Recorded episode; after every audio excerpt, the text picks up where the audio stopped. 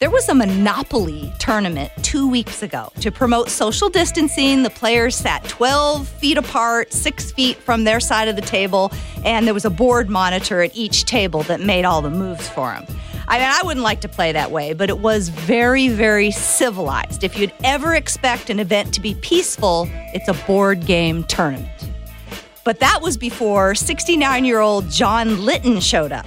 According to the record, he was guilty of some pretty unsportsmanlike conduct during the same tournament last year, and it was kind of unclear as to whether he'd been disqualified for this year. So, I mean, how do you get a rep for that? Is it you, you know, remove somebody's thimble when they're not looking, or you put hotels where houses should go? Probably just cheating.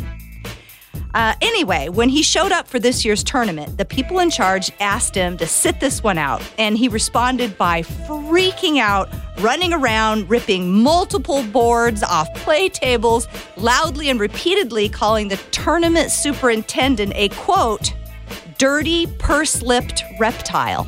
And finally, John started spitting at a bunch of random player participants.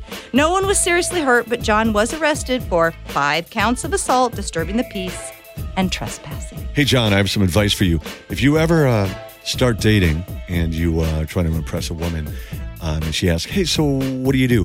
Don't tell her the story about how you freaked out because you were disqualified from a Monopoly tournament. Okay? Yeah, probably not a good The look. whole thing is not, it's not good.